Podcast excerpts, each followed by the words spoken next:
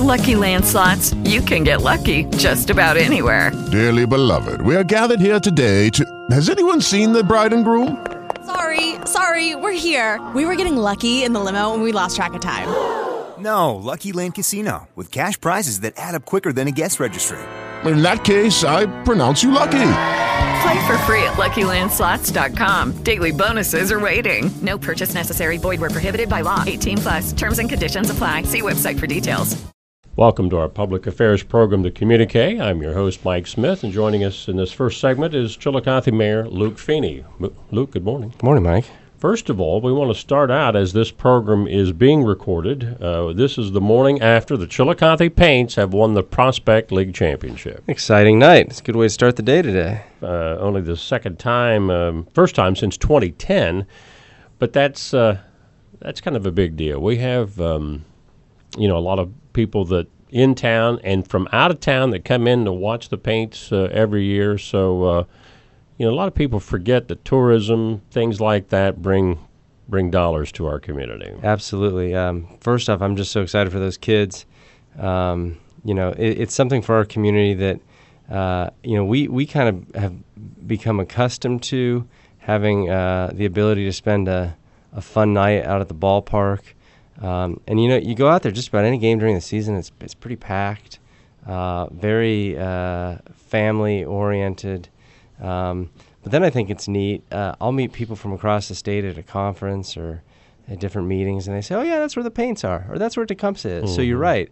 I think tourism, um, tourism is a big part of this community. It's a big part of uh, how people know us, and so uh, I'm ecstatic for those kids and the team and, and the city. It's an exciting day.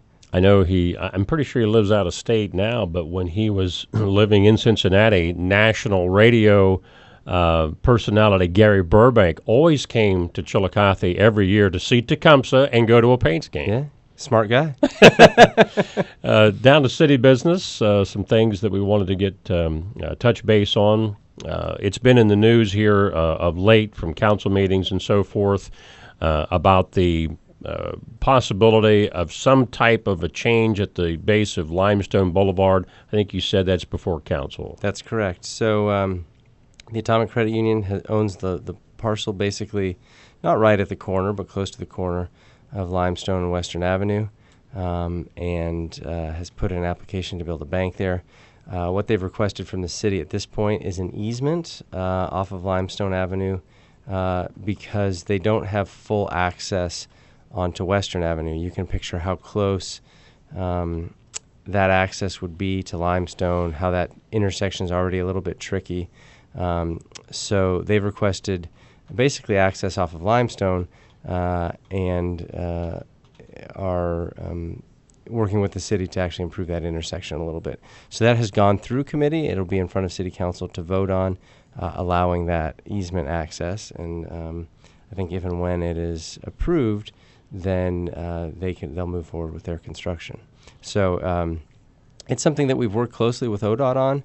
Uh, ODOT has jurisdiction over half of Western Avenue out there, and we've got jurisdiction over the other half. And uh, we enjoy a good relationship with District 9 and uh, rely on their advice and uh, working together quite a bit. And so we appreciate their help on the matter.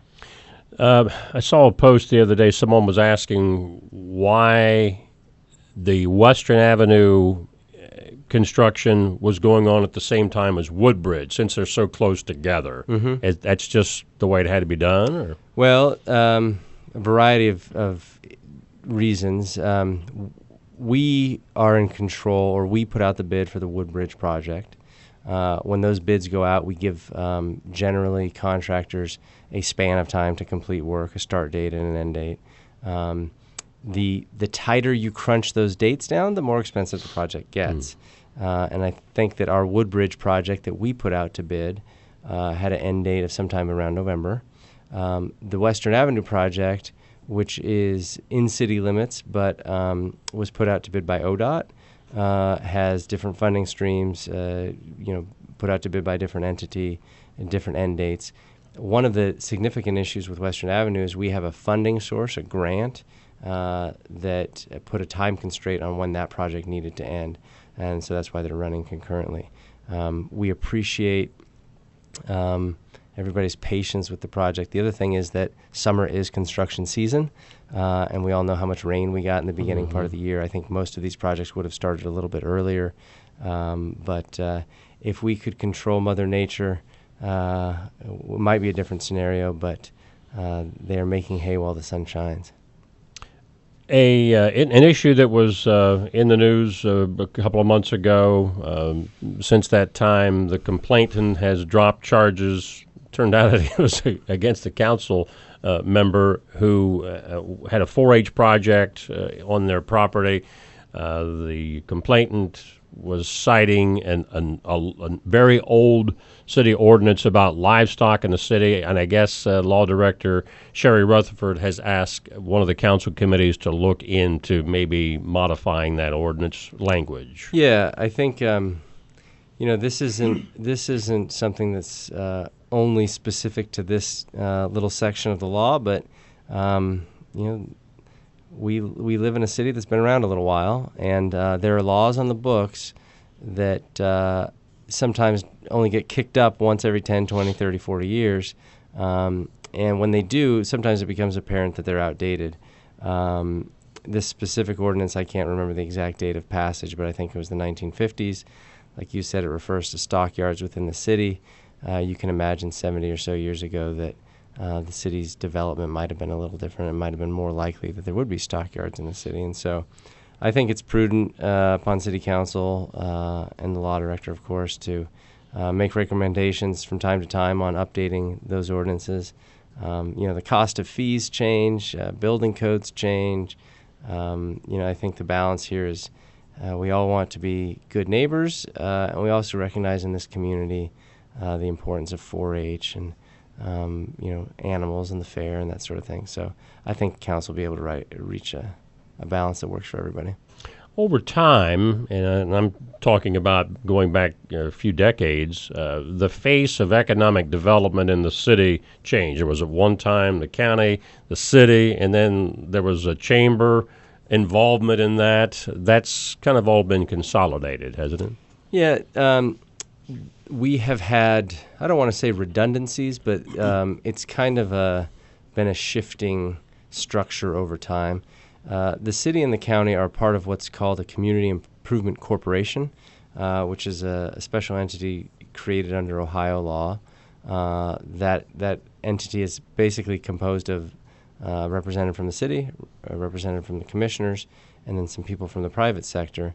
Um, that is currently our way of joining forces uh, in economic development efforts. And so we have a director of that organization. Uh, okay, round two. Name something that's not boring. A laundry? Ooh, a book club. Computer solitaire, huh? Ah, oh, sorry, we were looking for Chumba Casino. That's right. ChumbaCasino.com has over 100 casino style games. Join today and play for free for your chance to redeem some serious prizes. ChumbaCasino.com. No purchase necessary. Full prohibited by law. 18 plus terms and conditions apply. See website for details. Um, the Chamber of Commerce, uh, which is not a governmental organization, um, the city, I believe the city and the county are both members of the Chamber of Commerce, uh, but it is not created under um, a special rule under Ohio law or necessary that the city or county be a part, um, uh, is responsive specifically or mostly to its membership, um, but works closely with, I believe, the economic development director. Uh, we have somebody who's focusing on downtown right now, and so to some extent, it's it's you can kind of think of these folks working together to serve different roles in the community. Um, right now, they're all housed in the same building. Um, and I think that that uh, should lead to uh, communication, cooperation, that sort of thing. So if somebody calls and says, "I need two acres of land uh, for a, uh, you know to, to, build something," if they call the chamber, the chamber can maybe refer it to the economic development person, and if the economic development person gets a call that says, "I need some information on how to get some workers' compensation uh, insurance or something like that," they can say, "Well, I'll refer you to the chamber because they have that program." So um, I think you know we, like I said, we work well with with ODOT. Um, we're working really well with the county right now, and I think the better we work together as a community, uh, the the faster we'll move forward and and thrive. But if some companies wanted to be just on the very outskirts of the city and said we need water and sewer, Mm-hmm. then they have to pull you guys into that conversation. Possibly, um, depending on where they are. You know, um, there's a private entity called Ross County Water that has um, jurisdiction over quite a bit of uh, non-city area. Um, there are also uh, different sewer entities, so it kind of depends on where they want to end up, the volume that they need, um, and we've sort of everybody has sort of staked out their territory. We know who goes where, um, and so we are more than happy to help, uh, especially with capacity. Um, the, our city um, water structure is is producing water under its capacity right now, and um, we we think and know that uh, our capacity to provide water uh, is an appealing economic um, advantage, and so we we are ready to provide that uh, when people ask. For those just tuning in, we're talking with Chillicothe Mayor Luke Feeney here on the iHeartMedia Communique. When you came into office, uh, of course, there are, are campaign pledges that are made, but in your mind, maybe things that you didn't even talk about publicly, of things that you wanted to see accomplished for the city. Now that you're, you know, probably more than halfway into your term, do you feel like that you've obtained those goals yet? Good. So this is where Good we question. unveil whatever that was that you were thinking of. Yeah, good question. You know, I, feel like I ran on a pretty simple um, campaign, which was um, I wanted to just start with providing basic services so people could count on those. And I think my, my pledge was um, if I provide or if I help provide uh, leadership to provide those basic services, um, we can build trust in the community, we can build trust with businesses, um, and that will create an environment that allows people um, to trust local government, um, to invest locally, uh, because they, they, there will be some security in the future. Um, and so, uh, yeah, to answer your question, yes, I think we've done that. You know, if you look at um, when I entered the auditor's office, our cash carry forward in the general fund uh, was about four hundred fifty thousand dollars. Um, you know, when I was the auditor, Jack and I, uh, former Mayor Jack Everson, Jack and I worked together well uh, for those three years, um, and so over the past six and a half years now, we are at uh, pushing close to three million in that in that fund. Um, the taxpayers entrusted us with money to do paving, um, which is a basic thing. It's something that we need to do. But uh, my goal is to do it really, really well, is to take advantage of the paving funds that we have and um, sort of parlay them, uh, capitalize on that money, and get more projects out of them. So that's why you're seeing a Woodbridge project that instead of just paving Woodbridge, which was the original plan, we're doing culvert work, we're putting in sidewalks there for the first time. Uh, we're being creative with that money and getting the most out of it. Same thing on Western Avenue. Uh, what was originally just going to be a, a widening of an intersection, adding a light, is going to get a sidewalk there. Um, and so I think we're being smart with our money. Uh, we're building it up in the bank and continuing to pro- provide those those services. I think the the biggest um, program that we didn't have that was talked about, and I don't I don't think I ever made a promise that we'd have recycling, but I know that I had a lot of people telling me that they wanted recycling, and I told them uh, I'm very reluctant to make promises because I know how quickly they can things the environment can change. Um, but I'm proud of that recycling program. I'm proud of the way we got uh, multiple funding sources to pick up the capital costs. You know, we got the basically got the truck and the, those carts paid for, so that we could get it off the ground, keep it affordable. Um, you know, if you're paying attention to uh, national and international news, recycling is becoming harder and harder to do. And so um, we entered into a three-year contract with Rumpke for recycling when when it started. Um, at the end of that three-year contract, uh, and well before it ends, we need to figure out a way to continue that program affordably. Um, so I'm uh, I'm pleased with progress, but I'm anxious to do more. I see the potential. I mean, I think you can look to downtown and see the number Mhm. of people investing. Um, that that has you know nothing to do with me, but it has pe- it has everything to do with people's confidence in the future of this community, uh, and I'm I'm just happy to be a part of that.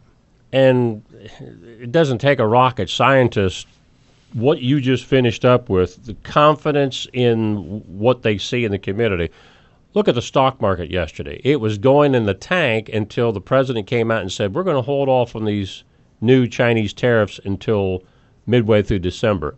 Bang! It shot up 300 and some points. It's amazing, uh, you know, how much um, leaders and what they say and the impact they can have on the uh, on the economy uh, can you know there's nothing quite like the stock market responds so quickly uh, you know true finger on the pulse um, and so I think you know on a microcosm or micro level uh, a place like Chillicothe is the same way and so to the extent we can uh, my goal in the city and you know what we've watched the commissioners do over time and elected officials in the county is we can pr- provide stability and continuity so that um, when the private sector wants to invest, they know that that, that, that government will be a, a stable thing that's willing to work with them and, and provide a good, uh, firm footing. Mayor, thanks for your time. Thank you. Chillicothe Mayor Luke Feeney, our guest on the Communique.